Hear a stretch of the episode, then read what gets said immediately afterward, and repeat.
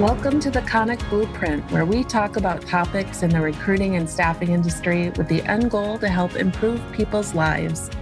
I'm Jen Fitzke with my co host Tom Gettle. This podcast is brought to you by Konik, a technical recruiting company focusing on architecture, engineering, and manufacturing positions in the Midwest. Find out more at koniknetwork.com. Most people do things because that's the way they've always done them, but not Kirby Sneen and members of the Manufacturers Alliance. For the past 15 years, Kirby has been guiding over 500 members to help them develop better leaders and problem solvers so they can help their companies remain competitive. Kirby is not only president of the Manufacturers Alliance, he's also a great member of the manufacturing community and brings people together to learn, support, and lift up everyone around him. In this spirit, we're looking forward to learning from him and sharing his information with all of us today. Thank you for joining us, Kirby. Thanks for having me, Jen.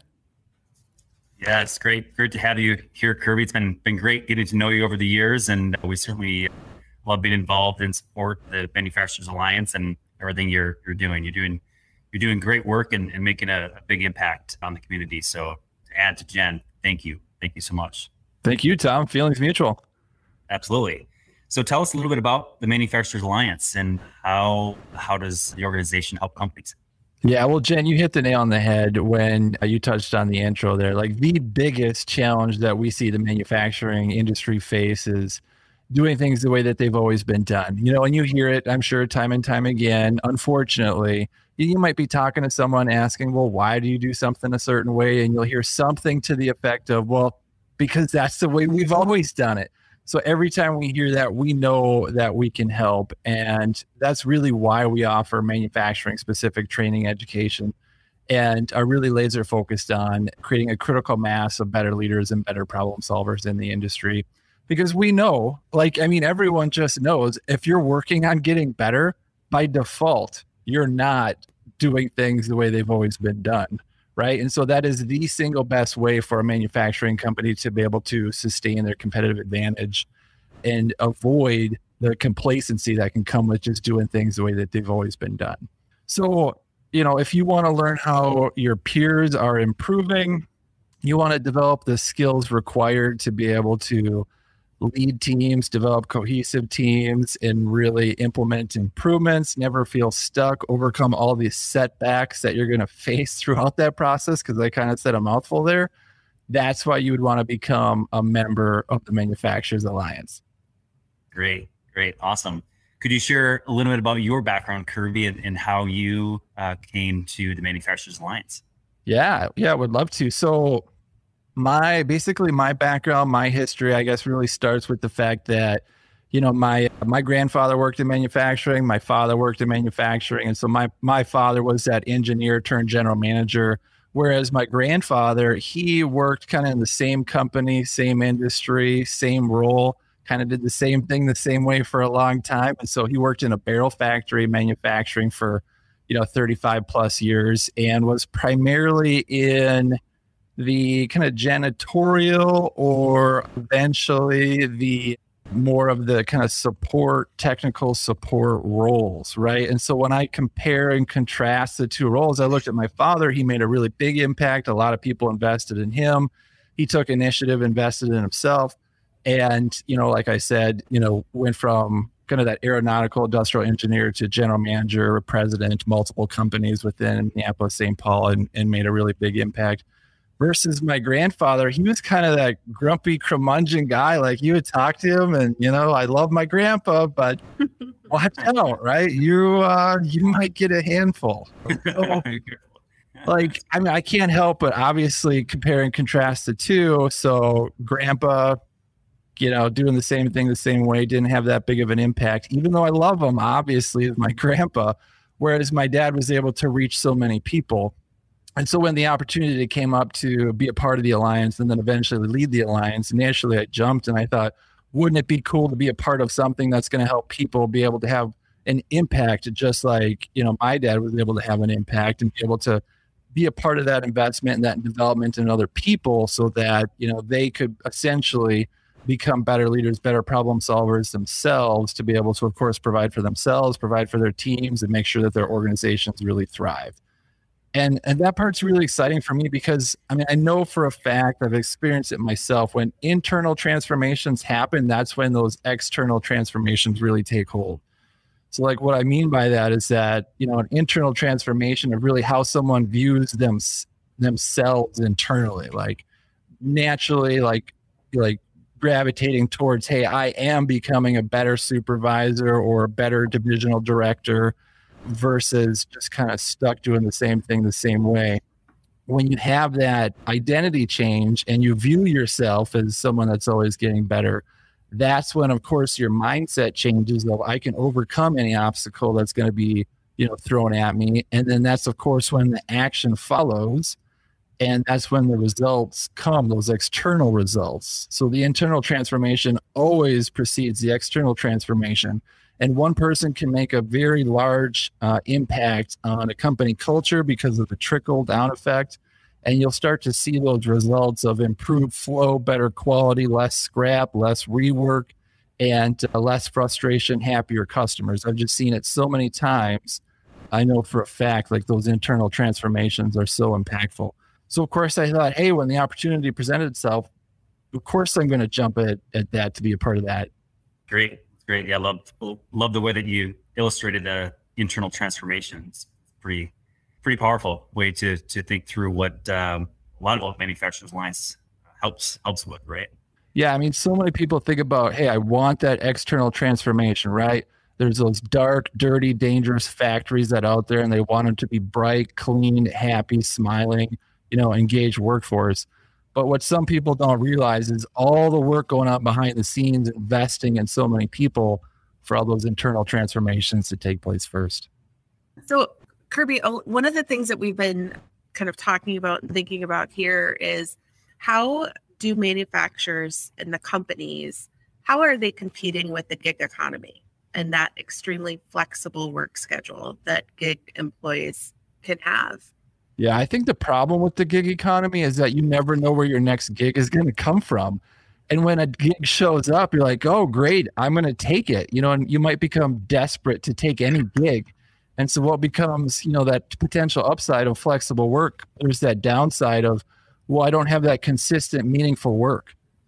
So, I really think that's the problem with the gig economy, or that's the weakness that the gig economy presents. And so, I think it's wise for manufacturers to exploit that problem by saying, "Hey, we can really offer consistent, meaningful work, and you can you can deliver that through great frontline leadership within your company."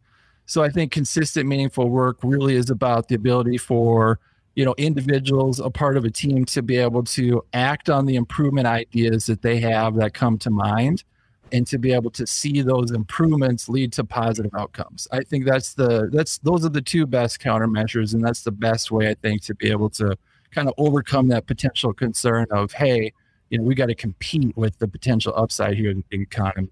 The other thing too is to be able to really execute that through great frontline leadership. So I want to like share a couple examples of each. One of them comes from member company Innovize. So Innovize, great, arguably small manufacturer uh, in St. Paul, and you know, they're not just a rotary converter, a die cutter, or a laser former. They make high precision critical wound care products that help people that have been severely burned or have cancer live better lives, right? So they, they have the opportunity to be able to provide meaningful work, sustainable, meaningful work. And they can really put people first within their company culture, even, even over profits, which of course can, you know, hurt a company in the back pocket, but you know it's a core value when you're willing to stand up for it, even when it's uh, going to hurt you a little bit in your back pocket. So I think that's a big part of it. I think the other big part of it is to be able to really, then, like I said, with continuous improvement, being able to teach people how to be able to make improvements. And Innovize does it by implementing hundreds of these quick wins and dozens of these A3 improvement projects. And the way they see it is that they're teaching people how to fish and so they've essentially got a lot of lines in the water and they got a lot of bait on the hook. And they know sometimes you're going to catch a big fish, sometimes you catch a small one. And frankly, it doesn't matter. As long as you're fishing, that's what really counts. And you recognize everything that's been caught, the small ones and the big ones. So you're going to be able to compete with that gig economy by saying, okay, hey, you don't have to worry about where your next gig is going to come from. And we know that you can be uh, engaged – in the work and provide meaningful work. Then the other aspect of it is that uh, flexible work schedule. That is really attractive. The thing of it is, though, is if you've got great frontline leaders at your company, they're going to really know intimately the needs and the wants of every person on their team really well. So they're going to know their strengths, their weaknesses, their communication styles, their work styles. They're going to know how to de escalate conflict. They're going to be great communicators. They're going to know how to overcome resistance to change. There's a lot that great frontline leaders have to do because essentially they've got to maximize the performance of their team, right? And so, in order to do that really, really well, you've got to be able to know everybody on your team to be able to say, okay, what can we do to meet their needs and wants? So, for example, great frontline leaders, like if somebody on their team was in a car accident, they're going to know that that person is going to need several trips to a doctor, a chiropractor, etc. And so they should know and really be ready to do everything they can to go beyond reasonable accommodations. They got to go beyond those reasonable accommodations and they've really got to say, okay, how can I put together a plan to help this individual so that they can go to those appointments that they need to go to? And it really just starts with saying, hey, let's, you know, let's sit down one on one. How can I help? Let's put together a plan. Let's delegate some work. Let's cross train some others. And let's find temporary or contract help to be able to, you know, close any gaps that are open up as a result of providing that flexible work schedule. So I think those are the two biggest countermeasures you can put in place to be able to really overcome any of those potential concerns that the gig economy and the potential flexible work schedules that they present can be overcome by manufacturers. I'm really confident in it just because I've seen it so many times within the alliance. I love that. So, okay, so I've been thinking about the next thing a lot because we work, obviously, we're placing candidates who are leaving companies, but companies and then other companies are coming to us and they said, we need problem solvers. We need problem solvers. Of course you do.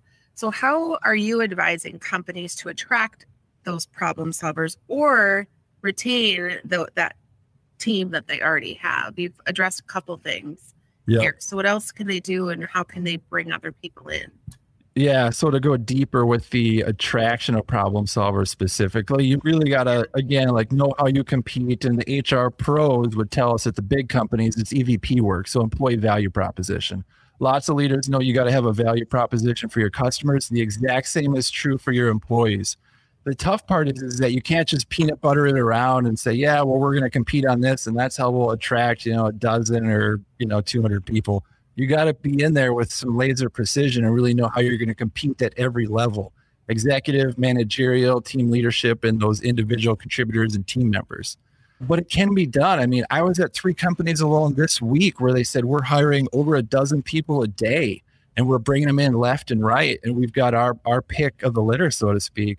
So even just yesterday, I sat down with a president plant manager and they said they're right in the middle of the process of going from 20 people to 200 people and they know how they're going to compete and they're winning right now. They know how they're going to win in the market for talent because they're, they said, well, we're going to attract a workforce that has can throughout the years has been working outside.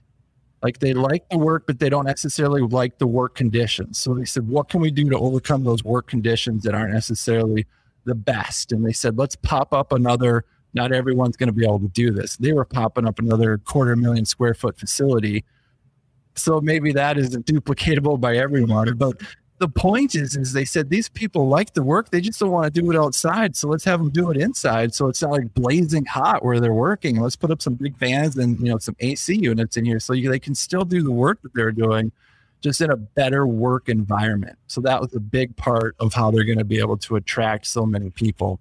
You know, and the other part that's interesting to me is how so many manufacturers are attracting from the fast food and retail industry into manufacturing. So to be able to identify some of the shortcomings that those in- industries have or suffer from and responding to it accordingly. The biggest one I've seen is that they don't have benefits that include educational programming. And so you can easily put in funding for professional development that's going to attract people out of that industry into yours.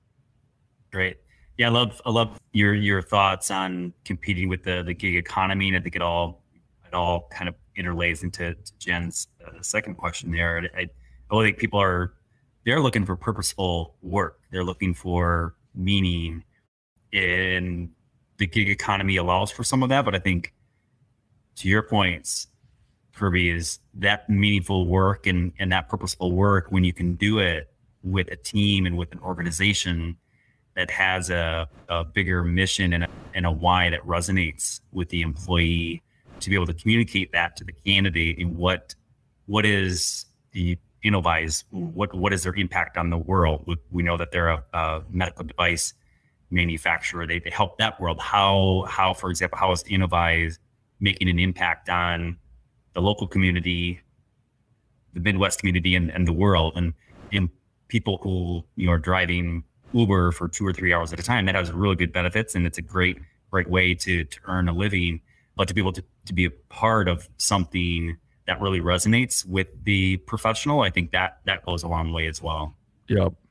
Yeah, it's so key to be able to say, what can we do to be able to want people to come to work, be a part of our culture, be a part of our team, and you know, physically produce goods that uh, we all use and, and need every single day. Yeah, yeah, it's great. Well, I'd love to get your thoughts a little bit on uh, education and two year degrees and four year degrees and really the, the requirements that most uh, many companies have for certain types of positions it's we um jen and i were talking about this earlier today it's it's critical in so many positions to have that two year degree the advanced engineering degrees all that to perform the work that's required to do. In the meantime what, what's happening is college enrollments are continuing to go down as the price of that education is is increasing over time, and it, it, it feels like over time there's less and less value put on that four year degree to the to the younger folks who are listening and, and and in the meantime as you know the demand for degree professionals is not is increasing exponentially are you seeing manufacturers adjusting to that with in-house skill training to really bring maybe someone with say a two-year background to be able to perform work that a four-year degree person might might perform. Do you have any insight around that? Yeah, in terms of what's the trend, uh, do we all need to have masters or a PhD or the four year, or the two year? I, I think the short answer there is no. You know, what's interesting to me is that and I guess I could say this as someone that has three degrees, a master's, bachelor's, and a two year tech. I think we could save a lot of time and a lot of money by completing certificate programs. You know, and there's also there's a lot of fluff in a master's or in a bachelor's. There's a lot of overlap, and even nowadays, there's a there's a there's just a lot of political agenda. I, I cringe every time I think about it because there's a lot of you know the political agenda from government programs that's made its way into higher education, and I think we could avoid all of it, frankly. And I think the fact that you can learn technical skills and really master technical skills doesn't require six years. I think you can you can develop engineering skills at the IEQE ME level in you know you can have a really good foundation and, and foothold in six to nine months with learning and applying what you're doing.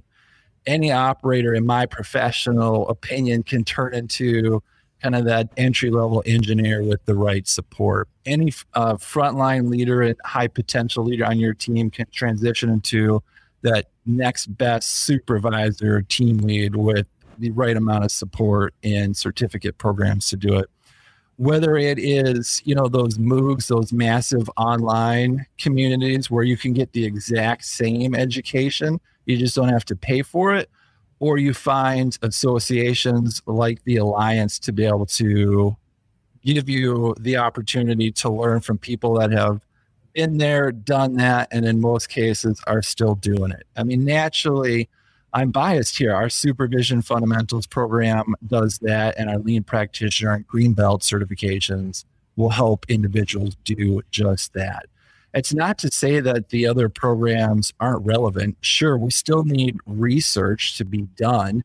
It's just that we don't need as many people nowadays to be participating and learning how to do the research that the universities are known for doing we need more people engaged in meaningful work, making meaningful products to meet the demand consumers throughout the United States. is just screaming at all of us right now. Yeah, that's all great. What would you say? Let's say there's a new high school graduate, they're graduating and they're, they want to go into an engineering or manufacturing career, but they are, they, they pause when they think about four, four years. Yeah. And, you know, 150, $200,000 in, in debt. Yeah. And there's, yeah, the economy's great now, but you know, fast forward four years, we, I'm, I'm very optimistic that it'll even better, but you don't know. You don't know until you get there. So there's that pause, like, okay, I'm gonna spend four years, and then you know, Kirby, you can't guarantee me that I'm gonna have this great job, you know, and we won't know what the salary is gonna be until the offer letter comes. Right. What would, what would you say to that person, just for, from different angles, like, like, you know, yes, this this is the upside of it, or okay, let what would be a middle ground then will be maybe more more palatable for that person. Yeah, six figures. That is a bitter pill to swallow for someone uh, just getting out of high school. I mean, to cough up 90, 100, 150,000, I wouldn't do it. I wouldn't advise that uh, they do it. Those kids shouldn't be getting credit cards. They shouldn't be taking out bank loans and they shouldn't be spending that much money to go to school, in my professional opinion. They should be able to find a job, find a, a good job and make uh, 40, 50, even 60,000 as an operator, they could dip their toe in the water. They can highly likely find a company that's going to pay for some of that professional development, whether it is through formal tuition reimbursement or paying for that certificate program like the ones I mentioned before. And they can still learn and earn as they go. There, there is uh, there is no reason in my mind why you wouldn't want to do that if you're seriously mechanically inclined, and especially if you like you know, there's those that have the affinity towards people versus things. If you have that natural affinity towards things, how things work, like to be able to study work for the sake of work and improve processes, you can find meaningful work in manufacturing the Midwest right now and make 40, 50, 60 right now, as well as tap into the benefits to be able to pay for advanced training. You could start with a certificate program, have that be applied towards a two year if you wanted to work your way up, but don't start at the top and spend the 150 right now and take out the loans for it. I just I can't reason that way. Not not even one iota. Yeah, it's a lot. It's, it's a lot to, to take.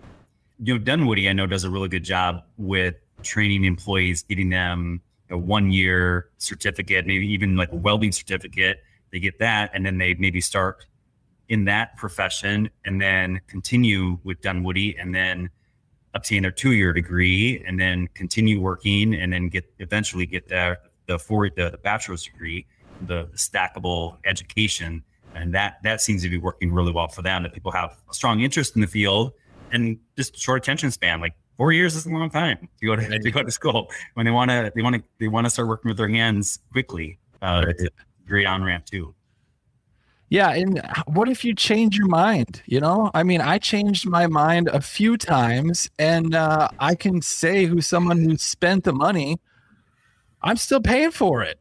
like I want other people to avoid some of that because that is, you know, literally weight or debt on your shoulders that, you know, can weigh you down, literally. So I have a question. So I, I, I know uh, the Manufacturers Alliance. You guys do such great training, and I'm wondering do you see certain trends in the training that people are coming you coming to you to ask for? And if so what's what's on top of people's mind right now? What what's a lot of the training that the manufacturers alliance is doing right now? You know it's it's really centered on two core competencies on uh, leadership and problem solving.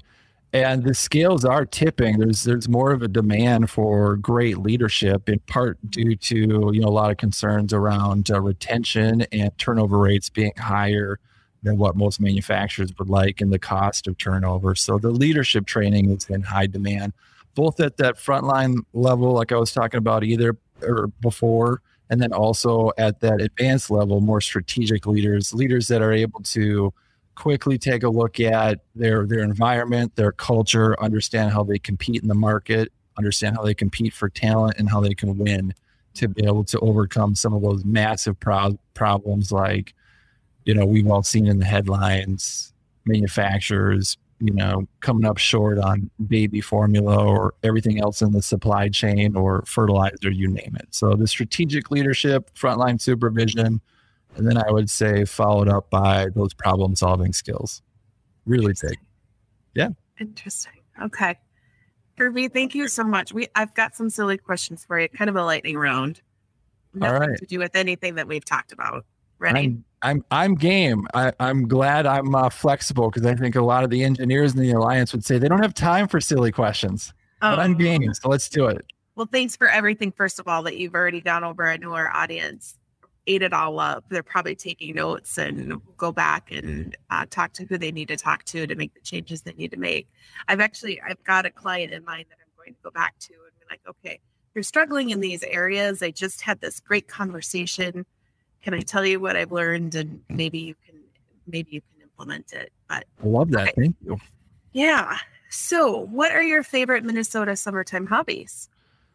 It's going on right now, landscaping. So I mean, if I can even just get outside over the lunch hour, I'm I'm game. So, you know, anything from uh, trees, shrubs, bushes, flowers. I guess the trees though. There's these beautiful white pines that I like planting. They're so picturesque. You know, especially in the winter when they've got like a nice uh, Yeah. coat of snow on them. But but landscaping and, and being outside is definitely a big hobby for me. Okay, cool. Who's your favorite author? Oh, I right now I'm kind of tied between uh, building a story brand, uh, Donald Miller, and then I would say Atomic Habits. Who was that one? James Clear. Donald Miller, really good. He, he took a page out of the Lean Six Sigma playbook and wrote what would I I would consider an A3, you know, for communication so that people have a framework to become better communicators. So really good there. But then Atomic Habits is really good too. A lot about change and instituting change and uh, making it sustainable. So both are great. I'm saying it's a tie. I'm writing those both down. Okay. Oh, underrated or overrated? Gen Z. Oh, underrated for sure. They've got so much potential, untapped potential. We need to wring out as much value out of that generation as absolutely possible. Perfect. I know these are supposed to be lightning round and there's not supposed to be follow up questions, but the recruiter in me is dying right now. I have so many questions. overrated or underrated? LinkedIn. I like I like LinkedIn. I'm a big fan of LinkedIn. I would say underrated. I see a lot of potential there for people to establish connections, tap into communities, and have that then lead to something else. I think you know the potential there is is great, Awesome. Yeah. especially for live shows. Come on, Absolutely. I'm. Yes. yeah. Yeah. All right, thanks for playing. Yeah. Thanks, Jen. That was fun. Yeah, that was that was great. It's a great conversation with the Kirby. Uh, love love having you on. Before we wrap up, how can the audience get uh, in touch with you? So the best way to get in touch with me is to jump on our website, mfrall.com. They can uh, learn a little bit more about us and reach out to me right from there. Or if they want to sample one of the member benefits by participating even in a peer group, they will see me in operations, HR, or continuous improvement peer group. So I'd love to connect with them at a peer group meeting as my guest. Thanks for being with us, Kirby. Yeah. I definitely appreciate everybody tuning in and definitely uh, keep in touch uh, with us here on LinkedIn and uh, find us on koniknetwork.com and look forward to seeing you next month for another live. Thank, Thank you, you, everybody. Kirby. Thank you, Jen. Thanks, Great to Kirby. be with Thanks, you guys. Keep up the good work. Thank you. Thanks for joining this episode of the Konik Blueprint, brought to you by Konik, a recruiting company focused on architecture, engineering, and manufacturing in the Midwest. Find out more at koniknetwork.com and follow us on LinkedIn. Also, follow this podcast for the latest episodes. We're excited to hear your thoughts, so please leave us a review and let us know what you think. Thanks, everyone, and we'll see you next time on the Konik Blueprint podcast.